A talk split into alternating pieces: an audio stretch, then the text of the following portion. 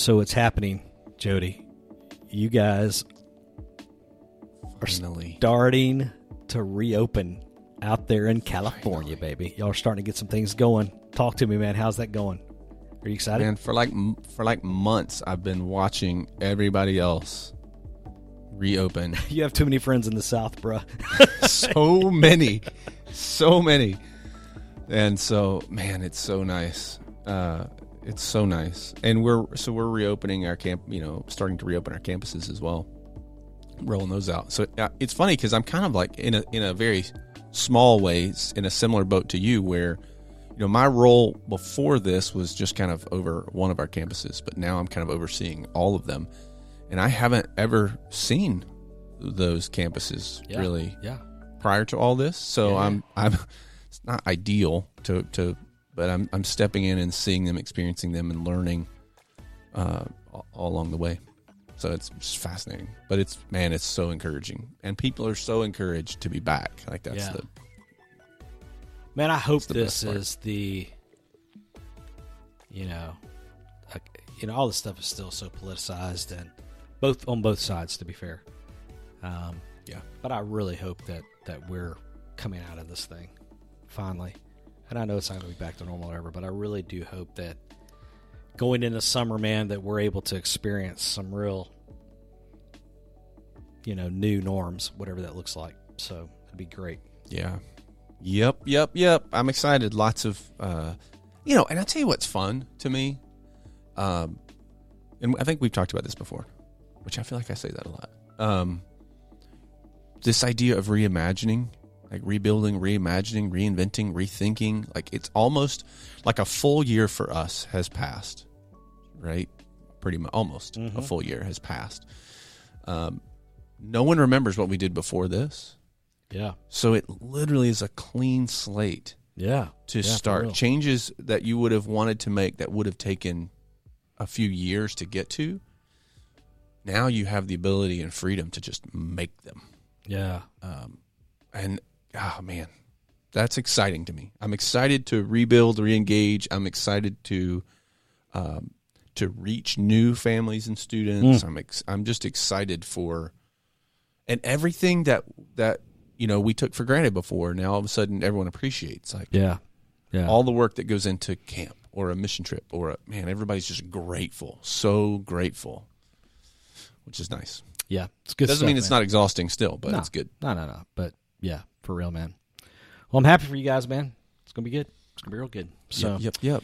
well, hey, uh, dude, this podcast today, this interview that we did, So stop good. it, stop it, folks. Listen, I'm telling you, man, you got to listen to the whole thing, and uh, it's so good. And then you're gonna want to order the book. So that's your that's your warning. You're gonna yeah. We'll talk about it in a second. Um, hey, we've got some amazing folks that help us uh, do this, meaning help us pay for all of the hosting and the podcast recording and all of that uh, so that we don't have to pay for it out of our own pockets, which means we get to keep doing it and help our listeners. So, hey, folks, listen to this part. Don't skip ahead because we have some amazing people like Airosport.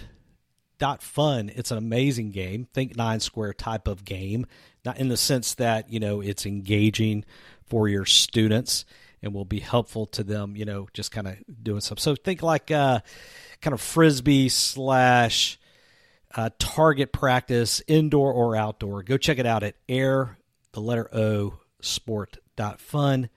Love those folks. And Jody, you and I both have this, and our kids like it. So you know, it's Yep. it's it's good stuff. So we can recommend that, no doubt. Yeah, and it's a great game to play right now. If if like you're having to be, you know, very COVID friendly and, and distanced. This is great. A bunch of different ways to do it. So airosport.fun.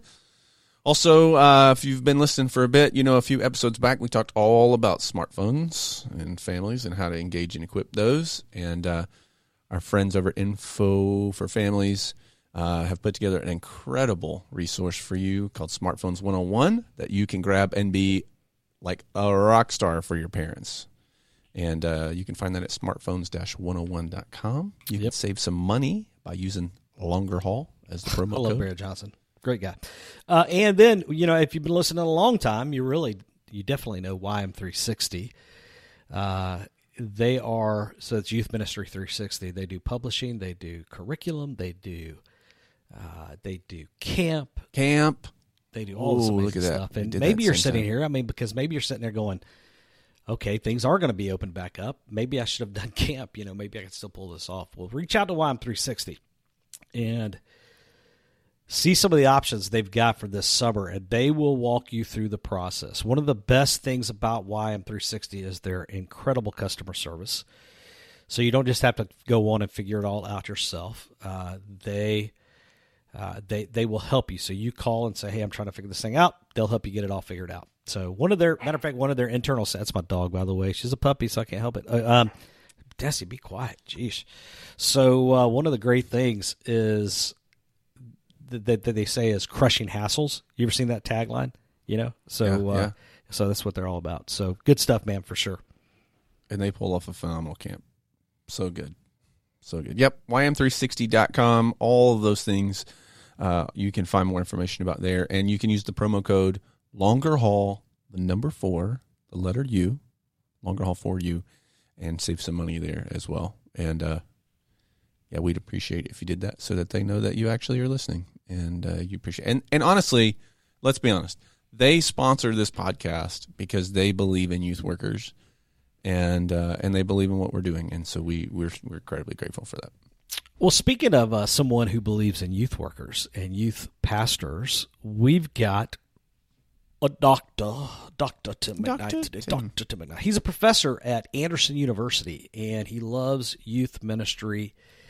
He's been a youth pastor. He gets it. He does it. He and he's written this book, man. Joe, this thing is good. Engaging Gen Z.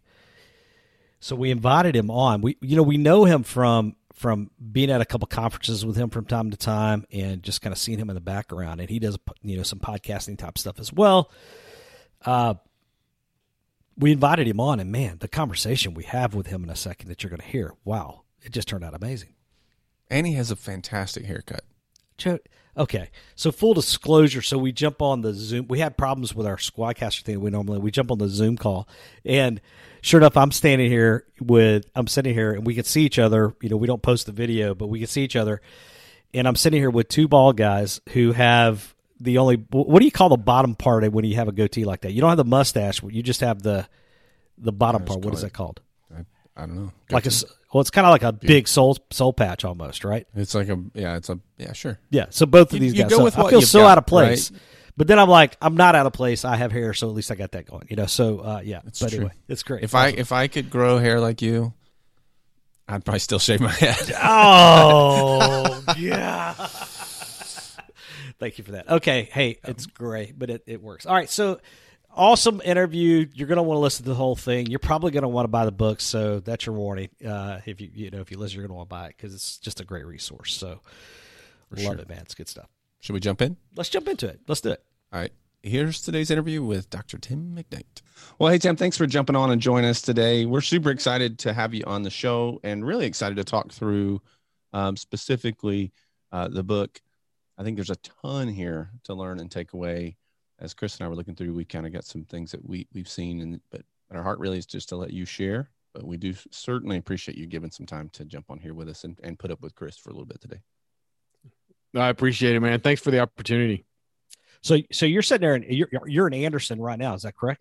Yeah, I am in Anderson University. A uh, little break between classes. I just got done teaching youth ministry administration, getting ready to hit church planting, and then I go to lunch. But uh, right now, Anderson is sunny, which is good because we felt like Seattle for the past three weeks. Oh wow, yeah, dude, I could geek out over youth ministry administration class. Joe, do you know that? Like, I would Oh, just I know geek you out over could. that class so much. Yeah, you would. Yeah, I love that there. There. So, how long have you been at Anderson?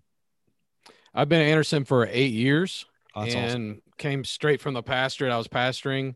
And still, I'm planting a church, a multi ethnic church, multi generational church that we launch in August. And so, still in the pulpit, still pastoring, but one foot in the classroom, one foot in the church. And so, that's kind of how our dean wants it here. He wants Yeah, folks to have right. practical experience who are teaching. So, um, so it's it's refreshing to see that that outlook here. Love that. Love that. Well, hey, the book really is great, man. Engaging Gen Z. Uh, I, I love this, and but the tagline is what I think will get most people's attention. Engaging Gen Z, but the tagline is like raising the bar for youth ministry. And then here's what's interesting. You go on to say, but my research and experience reveal a common denominator. Churches across America treat teenagers like fourth graders rather than disciples. So we're coming at you right out of the gate. But here's here's what I know because you're always hanging out at Conclave, and we've hung out a little bit. And I know this though, you're a fan of youth ministry. This is Yeah. what you bleed. Okay. But what did you mean by that? Like you're saying, it's time to raise the bar for youth ministry. And churches across America treating teenagers like fourth graders. That's a little, that's a little, you know, that's a little aggressive there, but I think it's good. I agree with you. But yeah, w- w- where did that come from? Yeah, so part of that's an, a nod to the first edition of Raising the Bar, which uh, Alvin Reid wrote to millennials, and so part of that's a nod to to them, but to Alvin. But at the same time, one of the reasons why millennials said they were leaving the church. So Alvin writes in 2004, Raising the Bar, but millennials say, "Listen, we're leaving because you guys are dumbing down Scripture." So it's almost like we still didn't really learn the lesson. We may have gotten a little deeper but we didn't go deep enough. And so, are we helping students learn how to interpret scripture on their own? Are we giving them skills that they can use in order to dig deep in scripture and learn how to find the context of a passage? What's the what's the original intent of the author? You know, those type things. We don't talk about that. I don't hear a lot of youth pastors talking about that a lot. They like to feed the students, and sometimes they're feeding them well. But let's help parents disciple students to learn how to interpret scripture. Let's help parents interpret scripture. Let's give them those tools so they can feed themselves and dig deep. But also, sometimes we dodge issues. Uh, we don't talk about things that are hard things, and that was another complaint that millennials had that were leaving the church. They said, "Listen, we don't we don't dig deep enough, and we we avoid contemporary issues that that are real to them." And so, those are both reasons you know, it may have been a hard statement, but you know, we got to put the shocker out to get people's attention. Oh, no doubt. So those are both reasons, yeah, that that uh, I would say that we we've got to watch dumbing it down.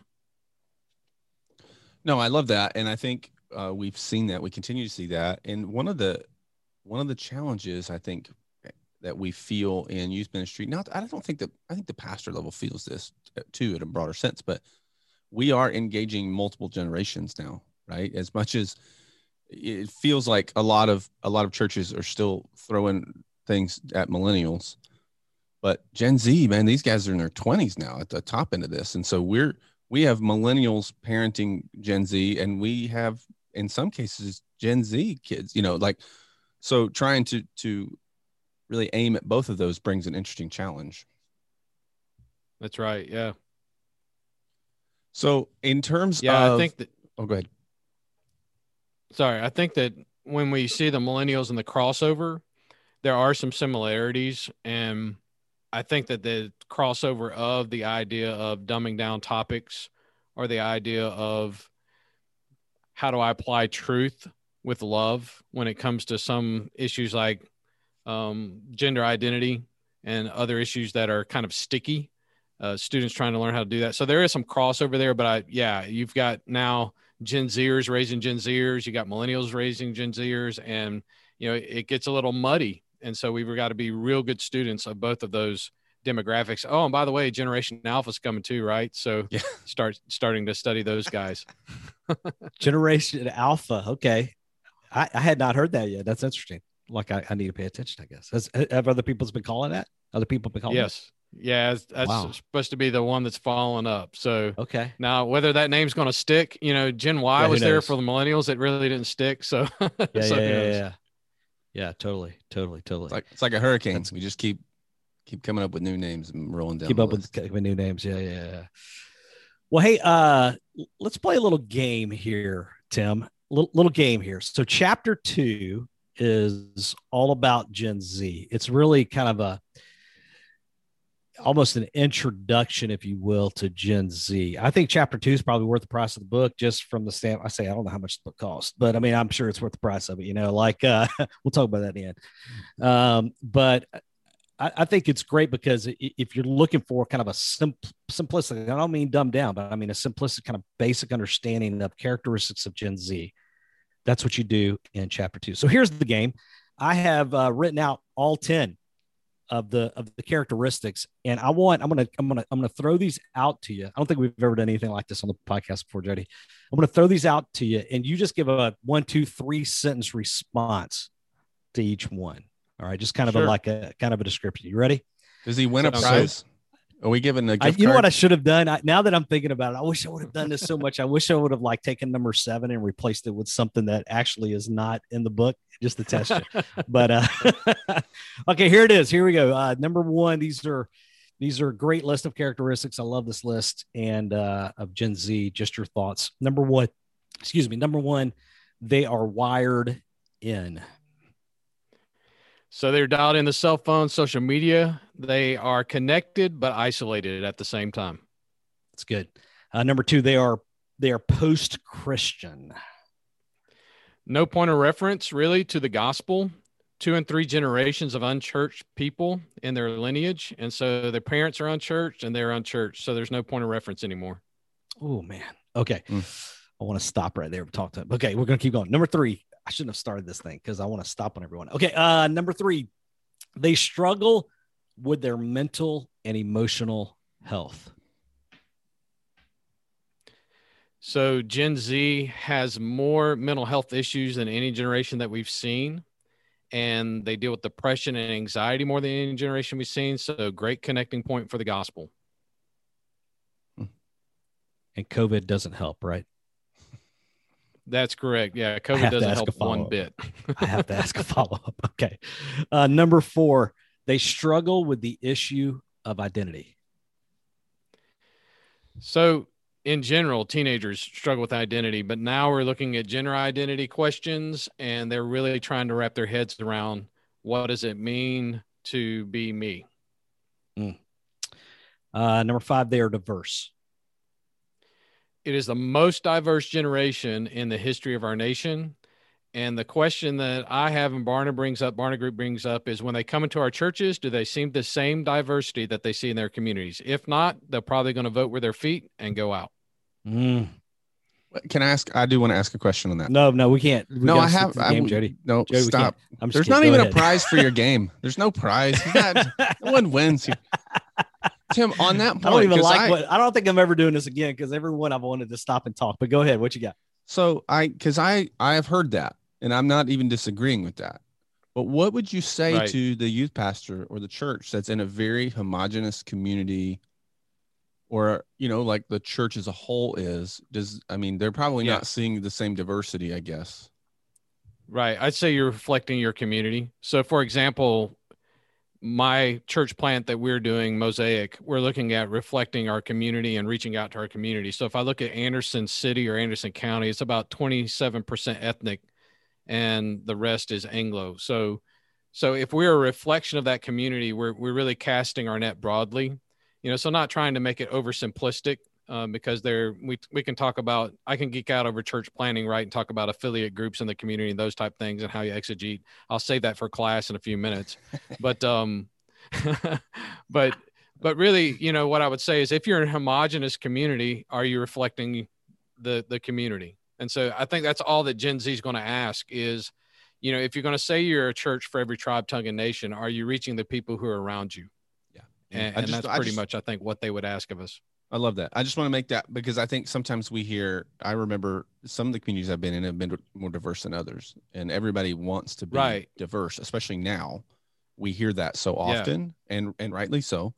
Um, but sometimes it's your context just doesn't necessarily afford a broad diversity because your community doesn't reflect it.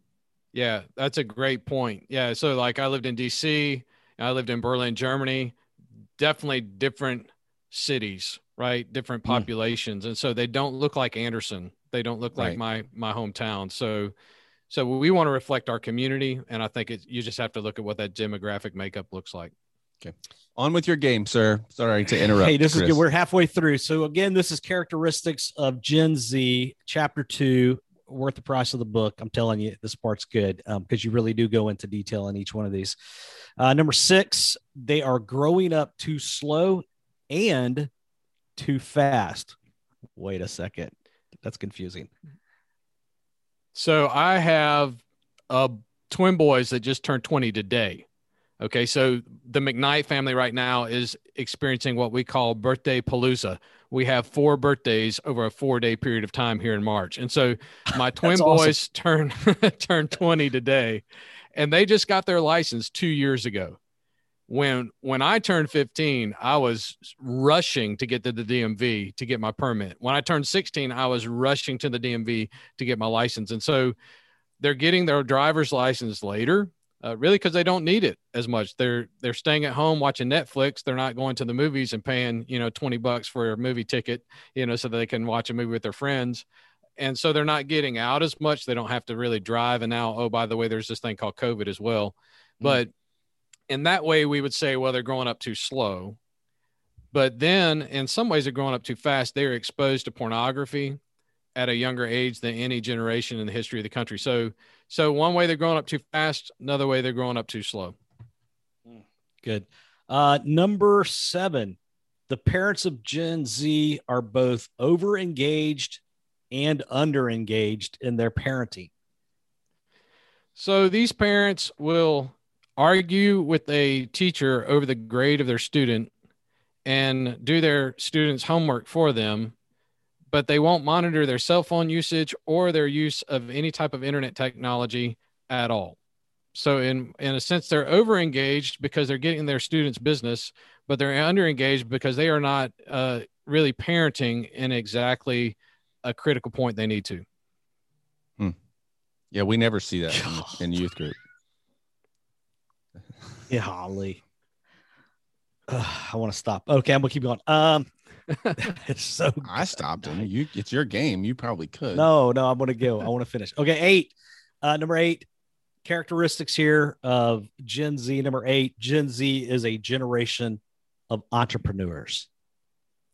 Yeah, so I would go back to my sons at the age of 12. They started a lawn care business. Dad, can we write business cards? Can we get business cards for Vistaprint for our lawn care business? Sure, sons, because I'm not going to discourage them trying to take that responsibility. Uh, my son gets older and he does a YouTube channel uh, for gamers. Oh, and by the way, he monetizes this thing. Um, he doesn't make a whole lot of money. Maybe he can buy a Big Mac or so. But the fact is, he started that thing from the ground up. My daughter, she does uh, bead jewelry. And so she's putting those things together and giving them out on mission trips to Eastern Kentucky. She's handing out necklaces and earrings uh, to these girls in Eastern Kentucky who don't have any jewelry. And so just ways that they are starting things, they're entrepreneurial in their approach. There's no doubt. I said recently also with that,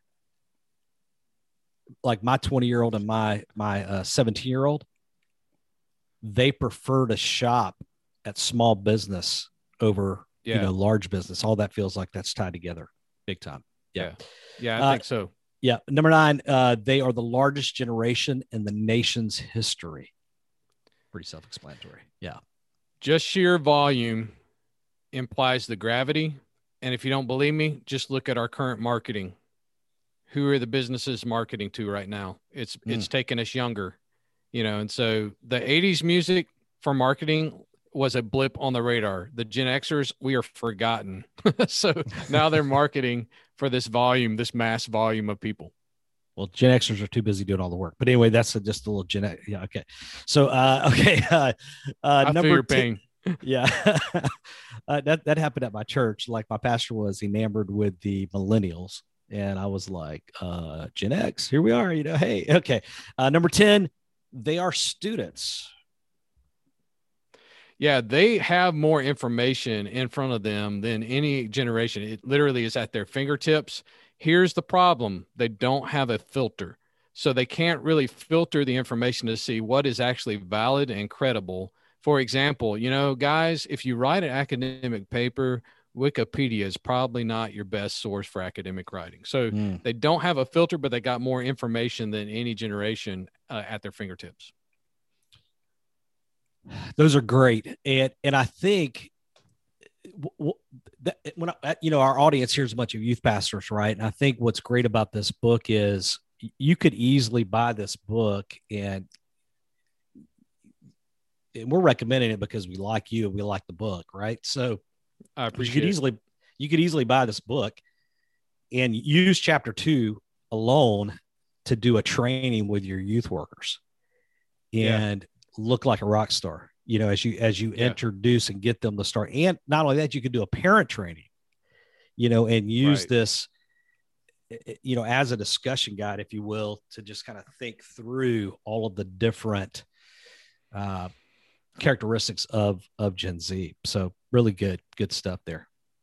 That's great. Yeah, and that's a desire of the book is I want it to be a catalyst for youth ministers to engage their parents, engage their adult leaders in some of these categories, these characteristics. You know, my background is missions and evangelism. That's what my education really is in. And so I'm constantly looking at ways to contextualize the gospel and build bridges. And so coming to this generation missionally and looking and saying, okay, I've got to understand the culture so I can bridge the gospel to the culture and make disciples who make disciples within the culture. And so I, I hope that it's a tool that youth ministers can use with their adult leaders and parents to build those bridges on each of these 10 categories that you've talked about. It's good stuff. We got Jody. Well, I'd just like to point out that you broke your own rule and stopped in the middle of your list to comment on your own kids. thing. I was hoping you missed that. I couldn't help it. Okay. Just saying. I'm never doing that again, by the way. yeah, right. Like it was, it was, it turned out okay, but I felt like the whole time I just, I, we should have just talked about Mayweather. God. Yeah. you saved it. You saved it at the end. It was good. You Tim's pulled like, this is not a very professional podcast. What's going on here? So, That's all good. I'm having a good time. yep. So, uh, Hey, so I uh I love in chapter four, Truth and Consequences is the name of the chapter. Um, you reference a book that I'm gonna guess most of our audience has never read or heard of. Um, and that's a book by uh, Dr. Black called The Myth of Adolescence. Um, and I Right. love that book. And I have that book right here by me on my bookshelf. Um, and one of the things he he talks about in that book and that you point out are kind of these three the three stages um, that can be seen kind of throughout, right? Uh, this childhood, pre-adulthood, emerging adulthood, senior adulthood um, kind of thing. I, I would love for you just to for for those listening, and what does that how how does that impact how we view st- those students in regard to that in a in a in a culture that wants to extend childhood forever and ever and ever and ever. What what impact does that have on how we lead our student ministries? Yeah, just kind of springboarding off of off of Black and what he says. You know, for me, I would say I say to my my children all the time, along with freedom comes responsibility. But do we even have an expectation? What is our lowest common denominator for that middle schooler? What is that lowest common denominator for that freshman? What is that lowest common denominator for that junior or senior? And are we, uh, for lack of a better way of putting it, raising the bar again on that lowest common denominator? Because they're going to meet what that lowest con- common de- de- denominator is. And so as they look at that, if I want them to learn doctrine and I want them to learn deep things about the Word of God, am I expecting a middle schooler to be able to handle that? Am I expecting a high schooler to be able to handle that in such a way, obviously, that the language is going to translate, where I'm not throwing the paper on the roof? When it comes to reading scripture, do I expect them to have tools as a middle schooler to interpret the word of God for themselves? You know, you guys would think I was absolutely insane right now if for birthday lunch I had my 20 year old boys and I was spoon feeding them. But that's exactly the approach that we take many times in our churches is we're willing to put the plate down there, but we're not willing to teach them how to feed themselves. And so this idea of in whatever developmental level they are, teaching them at that level to feed themselves where they are. I feel like there's an opportunity right now. I'd be curious what you think about this, Tim. Um, because of COVID, it feels like the scorecard has changed. And Mm. whereas before, as youth pastors, we all had to constantly think about that that scorecard when it comes to putting butts in the seat.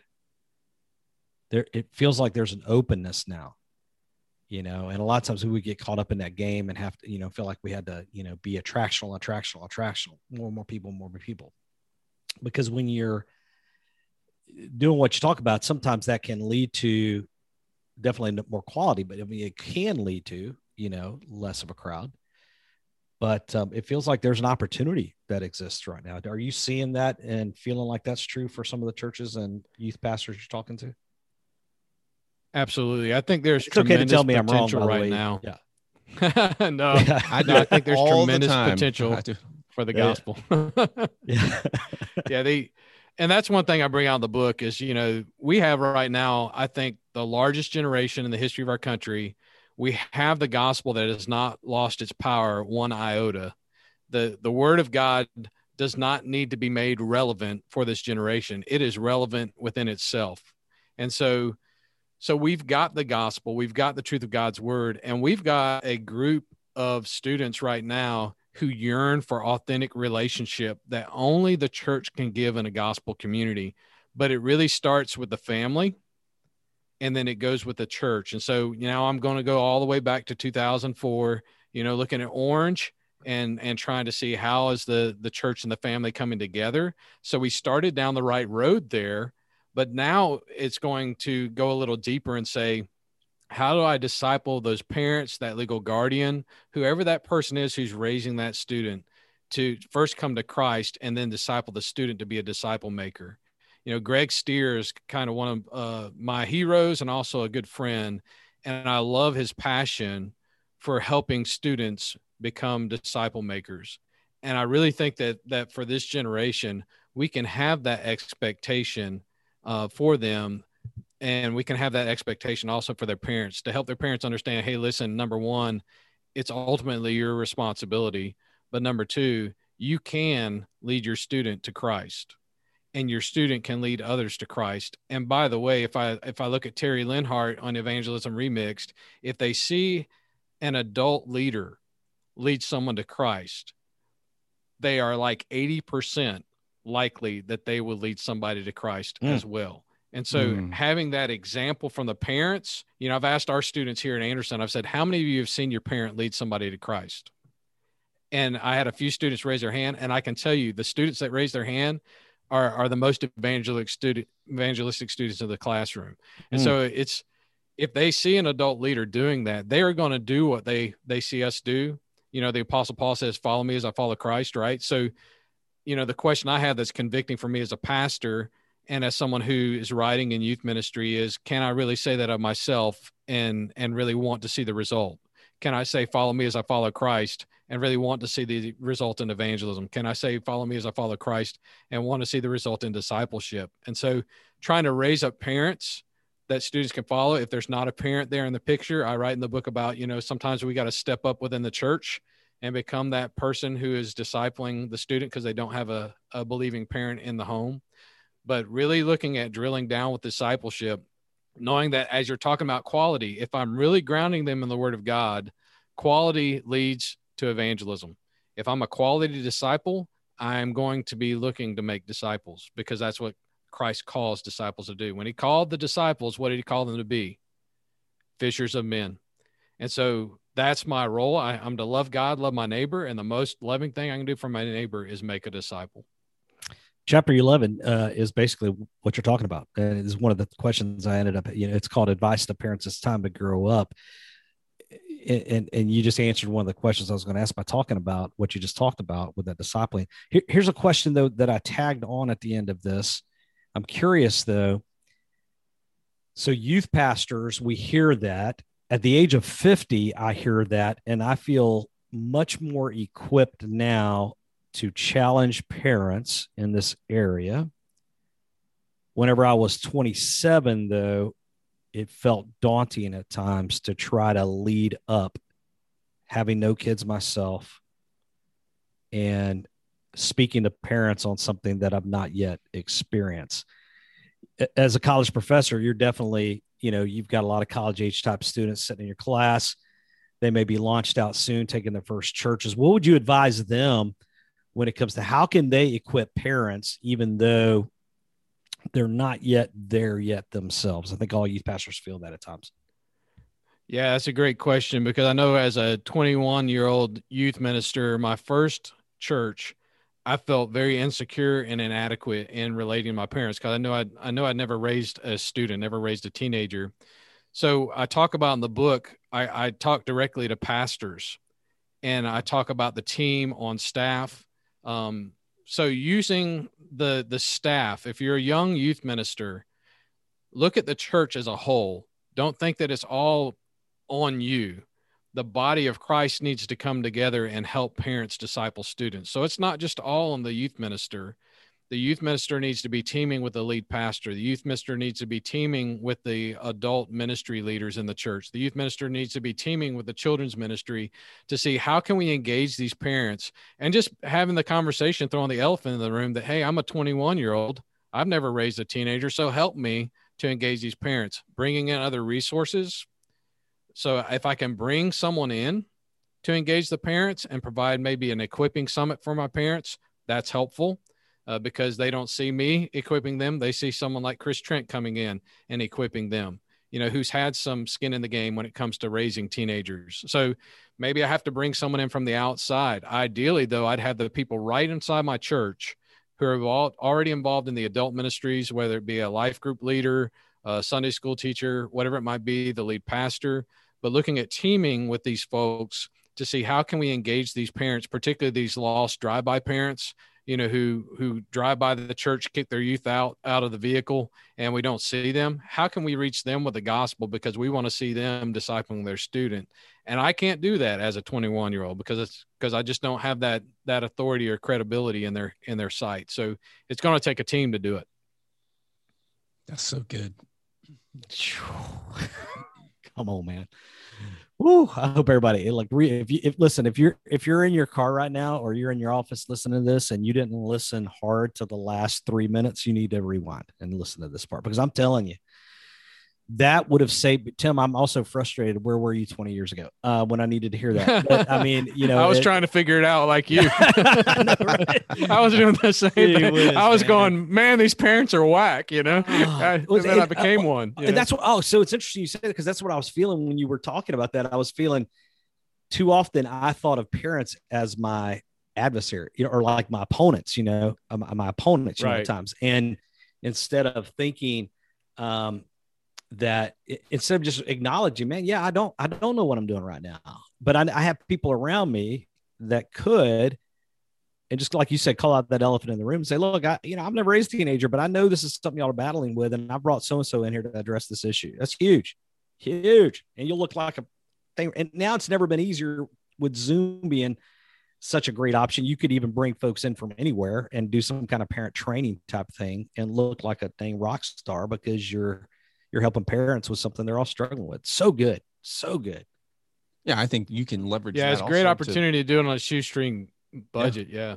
yeah. You've got opportunities to engage parents with that same verbiage to pull them into the ministry as well. So you're not just engaging them from a from an outside, you know, kind of passive, but pull them in, allow them a seat at the table, some skin in the game to be small group leader, to to help with, you know, uh, set up, tear down, to to get in there and help go on some of these trips, um, and and you disciple them as a volunteer, not just as a, a bystander parent who comes and drops their kid off and leaves. I think, regardless of where you are, if you're listening and you're in your 20s and you're not a parent yet, don't feel like is that a disadvantage? It it it is to a degree because you don't have the experience of of being a parent of a teen but it's also an advantage to you because it gives you a platform to say to a parent i can't do this because i'm not parenting. You are. Let me come alongside you but i need you. Right? Where right now like you know my oldest graduates this year you know she's looking ahead. Man now i step into the room as a parent. All of my kids are in the student ministry. I'm one of them. And and so it's a, the conversation changes, but but you, it, just because you're not a parent doesn't mean you can't relate to parents. But you have to see the value and the need for that. And like you're saying, man, find ways to resource parents beyond yourself. You don't have to be the expert on everything. There's a, there's a there's a pressure to feel like you have to have all the answers, especially I think when you're first starting out, and no one expects or wants you to have all the answers, but they do expect you to be able to find someone who does and steer them towards that. Yeah, one of the things that helped me as a young youth minister, I was 25. I had just gotten out of my officer basic course for chaplain school. And the military really taught me to take responsibility when I didn't know something, just to say, I have no clue, I don't know. And so coming out of that into my second church, it looked a lot different with my parents than it did the first church. And for me to actually say, I don't know in front of my parents actually raised my credibility because they said, you know, he does understand and he is owning the fact that he's not, he's not a, a parent of teenagers. And so it really helped my leadership to to be you know teachable with them and i'm not going to say humble um, you know i pride myself in my humility right i'm not going to say i was humble but but you know to have enough have enough responsibility and and authenticity to say listen i i don't know help me understand the the conflicts that you have help me understand what it's like to want to do a great job you know in raising a student but really not know how to handle some of the things that come along. And so that really helped me in those relationships, just the freedom to say, I don't know. And it just upped my leadership with my with my parents as a young young youth pastor. It's not a surprise. Everyone in that room knows you're not a parent of teenagers. So like yeah. It's not it's yeah, not like you saying you don't know what it's like to parent a teenager is yeah, like that's good. It's really good. Well, even and even if you are a parent of teenagers, acknowledging that you don't you don't necessarily know what you're doing either. Like I've had to say, I mean, yeah. I've, I've said this on the podcast before. I mean, one of the things I've told my kids sometimes when we're in the heat of a um, discussion, okay, argument, uh, I will stop the conversation and say, "Look, I don't know what I'm doing." you know, like just have to remind them, like, I've never done this. You know, that happened all during COVID too. You know, like it was trying to figure out can you or can't you go somewhere. I've never lived through this before. So yeah, it's good. Uh, so you've got class coming up here in a few minutes there, uh, Tim. So Jody, how, how about one more thing from the book that you saw that you wanted to ask about? Let's do one more and then we'll kind of wrap this up and ask you where we can find the book and all that type of stuff. Jody, what was one other thing for you?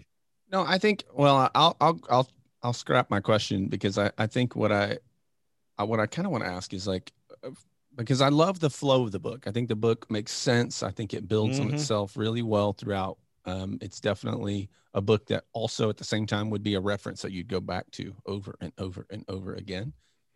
But just as a man, just as an overall takeaway, like if you had to say to someone listening, like, man, if you come away with one thing from the book, what would that one thing be?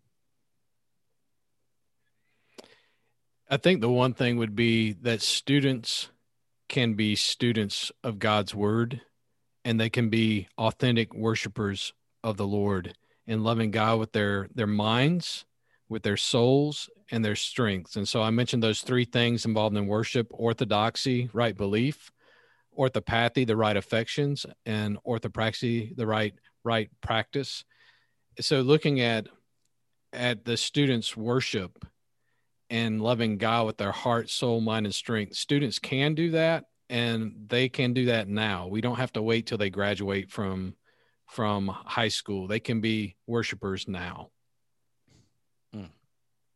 i'll take it it's a good takeaway that's great yeah that's good folks listen i I really do like the book, Tim, and I'm not just being nice because you're a guest. I, I, think it's very, very practical. it's a, it's a, it, it's a great read. I think it's helpful for all of us as we're thinking about youth ministry. Look, Jody and I've been doing this a while, and I think both of us realized pretty quick um, that man, there's there's a lot of great content in this thing. And I think the the other approach that I like is is, is it's got a little bit of a you know as a professor i can tell you're a little bit of professor in it at times but it's not it's also doesn't feel like a uh like just something i would do in class so it's got that it, to me it, it was well balanced in practicality real life stories but along with some some some meat in there at times um like all those fancy words you just used a minute ago you know like and uh I can't remember what he said. Uh, but I mean, just good, good stuff. And so, uh, where, um, so folks, I think everybody's going to love. Well, first of all, we're, we've got to have you back for other things. Oh, that's great. Uh, I appreciate it for sure. Um, and dude, we could do a whole Jody. Let's do a whole on the on the administration thing. No, like let's just do a whole. Come on, okay. Uh, but here, here's the deal. where can people find you for now uh, out there on the old social media? And if they want to grab a copy of this book, where can they get a copy of this book? Yeah, so they can go to Twitter or Instagram at Dr. Tim McKnight, and the book is on Amazon or any major book retailer, and they can pick it up there.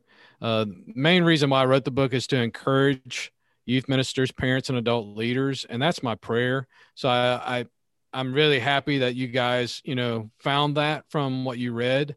And my prayer is if somebody picks up the book, that it helps them in their ministry. Uh, I didn't have really any guidance when I first started in youth ministry.